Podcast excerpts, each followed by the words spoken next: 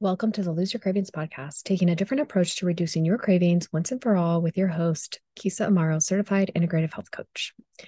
Well, welcome back, my friends. I'm Keysa Amaro, and I help ambitious women manage their emotional eating without deprivation or complicated meal plans so they can show up fully in their life and their career.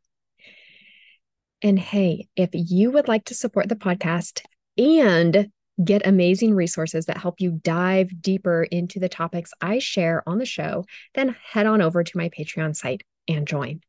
As a Patreon subscriber, you get exclusive access to behind the scenes content, private workshops, and free digital downloads. It's a total win win, my friends.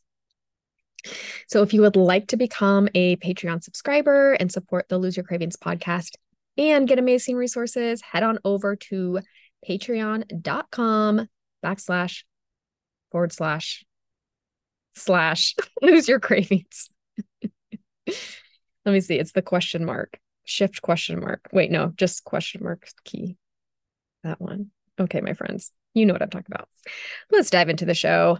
Today, I am talking about why we tend to lean towards negative things and why it is just so hard sometimes to see the positive in things. In this episode, I share with you how to overcome negativity bias. If you've never heard of negativity bias before, no worries. I'm going to get into all of that. So, as humans, we tend to be affected much more by negative events than positive ones. This is called a negativity bias. As humans, we all have a negative negativity bias. Isn't that wonderful, right? We just like are more affected by negative things than positive things.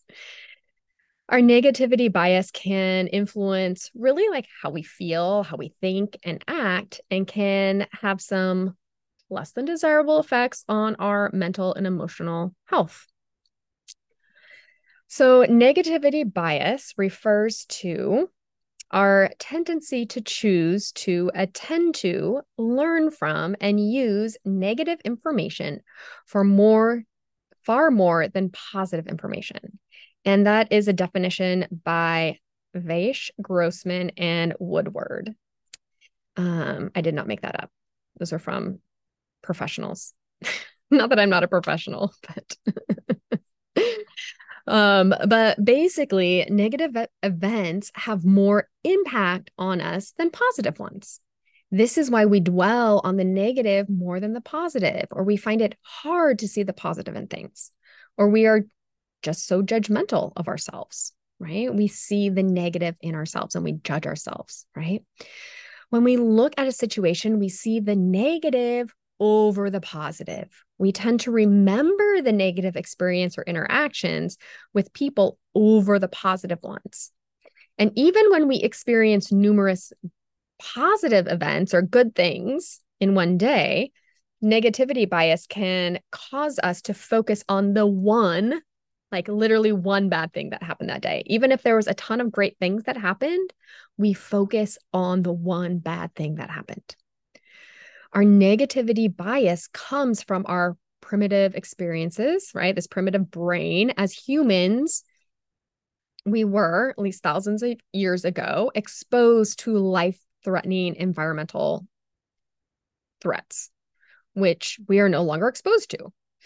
And being more attentive to these negative threats helped us survive. So think of a bear chasing you, right? You had to be hyper aware of animals that could hurt or kill you.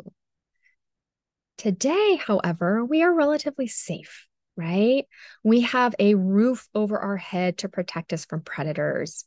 We know where our next meal is coming from. And in fact, we probably have days or weeks worth of food in our homes. I don't know if you can hear this, but my neighbor's he has a motorcycle and he like revs it up. He works on motorcycles and he like revs it up every so often. And he just revved it up and rode by. It was wonderful.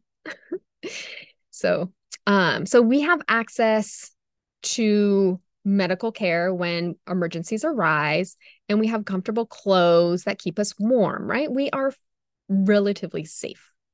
Negativity bias also plays a role in child development. Okay. So as a baby or child develops, the faster they learn of dangers and to stay away from them, the better their chances are of survival. So, as a child and baby child developing, you wanted to be aware of those negative um, or dangerous circumstances. So it basically helps children avoid potentially harmful situations. So we can see, um, I guess, like one area that I notice negativity bias so much and it affecting me when I, um, when I engage in this is the news, right? We see negativity bias in the news. You turn on the TV and you watch your local news channel, and 99.9% of the stories are about something negative. A car crash, a house fire, um, a criminal escaped, unemployment rising, economic woes, housing crash, financial ruin, shrinking economy, inflation, um, politicians fighting and blaming each other, um, another indictment, another impeachment, right? And it just goes on and on. It's just like, it's just all the negative things, right? And why is there so much negativity on the news? Who can tell me this? Because we, the viewers, respond to it more than the positive. And guess what news channels want? They want high ratings. They want people to watch their news channels. So, of course, they are going to only focus on negative events. It makes 100% from their point of view. They are going to get more viewers because we are we put more attention on the negative. We're going to be more engaged in the negative stories. We're going to talk about it, we're going to share it. Right? As humans, we respond to negative oh my gosh, negative events more intensely and with more curiosity than positive ones. And then we think and we obsess about these negative stories. We share them with our spouse or our family or friend or on social media. And because of our negativity bias, we put more attention and thinking to these events. Now, you can probably see how this is not serving us and that this is a pretty dismal place to be. But don't worry, not all is lost. We don't, sorry, we don't, oh my gosh. I was about to cough. I needed some water. We don't have to live in a spiral of negativity bias, bringing us down for the rest of our life. If you are feeling a little hopeless, don't worry. I'm going to address that now. so if our default is to go to the negative, let's say our body, we look at ourselves in the mirror and we see some cellulite on our legs, and our brain goes straight to that, looks at the cellulite and thinks how awful that it is and how you wish it would go away and how that there was a cure for cellulite, all that. And in this interaction, we don't see all the amazing things that is go that are going on.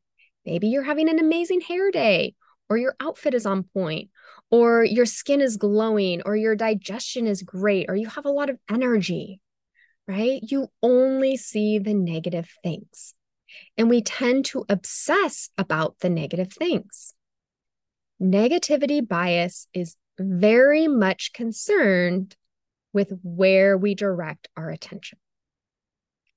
So, by directing more of our attention towards positive events and feelings we experience, we can help balance out our negativity bias.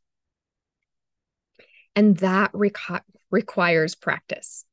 So, where do we start? I have five strategies to help you focus on the positive so you can counteract your negativity bias. And remember, this is a skill we need to work on. Know that gratitude and thinking positively doesn't come naturally, so we need to build the skill of looking for the positive.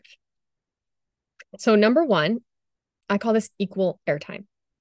Now, I love this philosophy, which I first heard from life coach Brooke Castillo. And it is to give equal airtime to the negative and the positive. For example, I want to know what's going on with current events. But usually, those current events that are being reported on by the news are negative. So I listen to a news podcast that's maybe 20 minutes long. And then I listen to an uplifting podcast that is, you know, positive. Maybe it's a funny story or, you know, about good things happening, or I just listening to some upbeat music. And I listen to that for about 20 minutes, right? That way I am staying current on the news. And then I add in some positivity to equal out my negativity bias. Because if I just listen to the news, I'm going to be focused on those negative things. And similar to this concept is the idea that life is 50 50, which means that we aren't going to feel positive feelings all the time, that life is equal parts good and bad, easy, difficult, high, and low. And knowing this, we can accept that bad things are going to happen. We're not going to feel easy breezy beautiful 100% of the time, right? Where it's not going to be rainbows and daisies 100% of the time.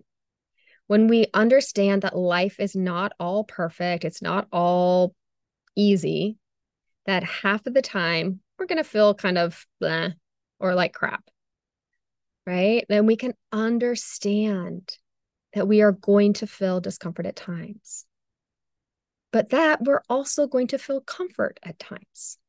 So don't expect your life to be 100% perfect. And I think that when we know and accept this, we are more accepting of the negative. Okay, number two, to help counteract negativity bias or balance out, let's just say balance out counter uh, negativity bias, is awareness of your thoughts. So, you know me, we aren't going to get through an episode without touching on the importance of our thoughts.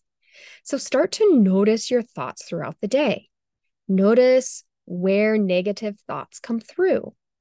Are there areas that you can start to shift them towards more positive things?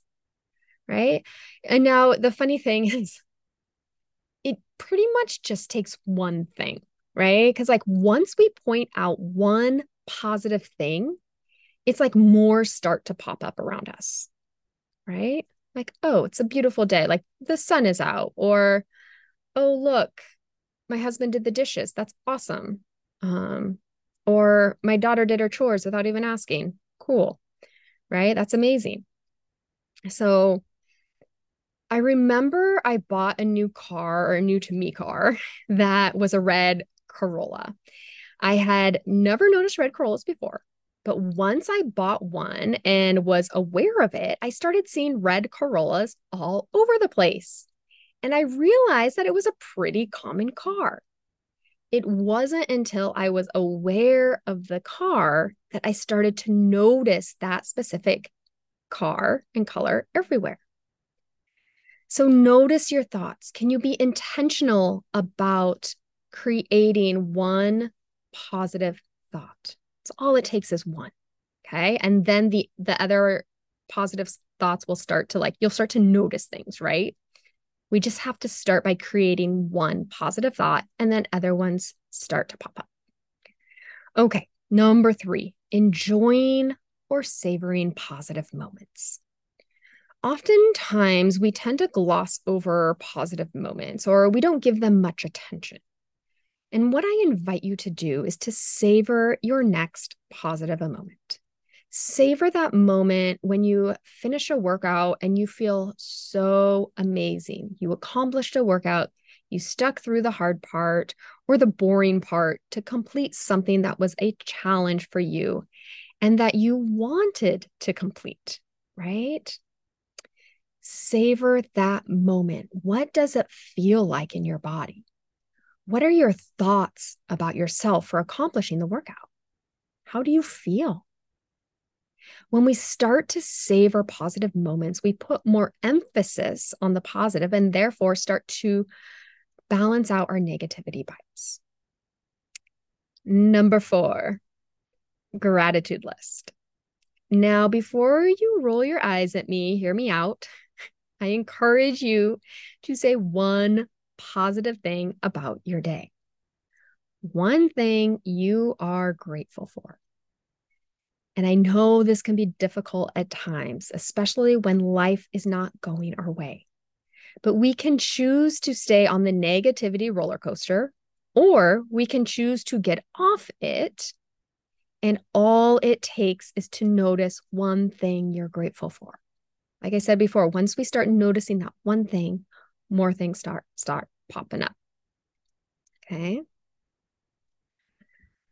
Now, when I know that there's there's days and times when it's really difficult to be grateful for things. And when these days come, one thing that I am always grateful for is clean running water, right? I am grateful for clean running water. I am so grateful to have access to clean water that I can drink in my home, right? I don't have to go anywhere to get it. I don't have to walk or ride or bike or get in my car or take a bus. I can turn on the faucet in my sink in my kitchen and I can drink the water that comes out of that tap. That is pretty amazing. Right? This is such a basic need in life, but there are people out there who don't have access to clean drinking water. They don't have it in their home. So, what's one thing you are grateful for? Once you find one thing, you'll start to see more and more things that you are grateful for. And this will help to balance the negativity bias. Okay, number five. This is, I call the butt clause, B U T, my friends. Now, I think in English class, they encourage you to not use the word but, but I want you to use it. the, the word but tends to negate what came previously before the word but, right? So I want you to say your complaint and then I want you to add a but clause. I overcooked the meat and it's a little tough, but the flavor is delicious, right?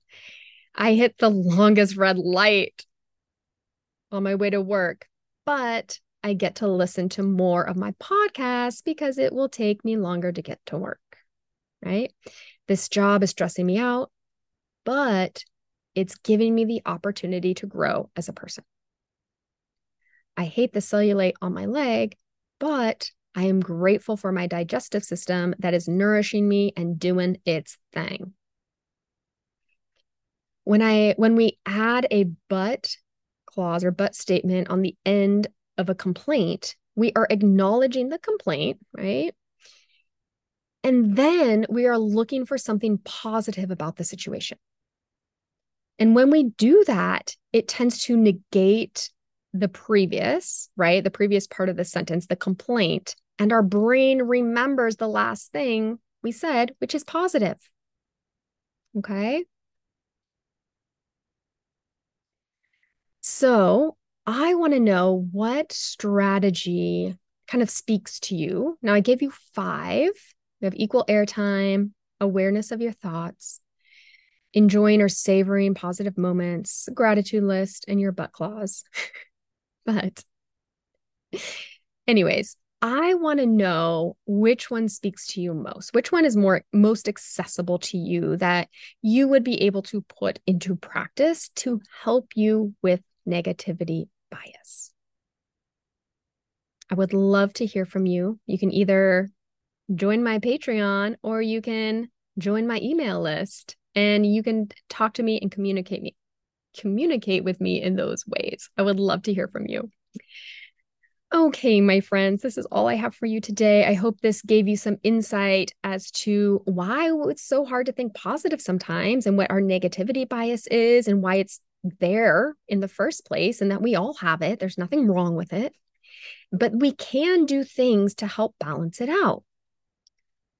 And if you like what you heard on this podcast, then I invite you to head on over to iTunes and leave an honest review. This really helps us show up higher on the search results, and therefore we can reach and help more people. I'd greatly appreciate it. And I would love for you to join me for my next episode where I share a strategy to help you regulate your nervous system. Okay, my friends, I will talk to you later. Bye.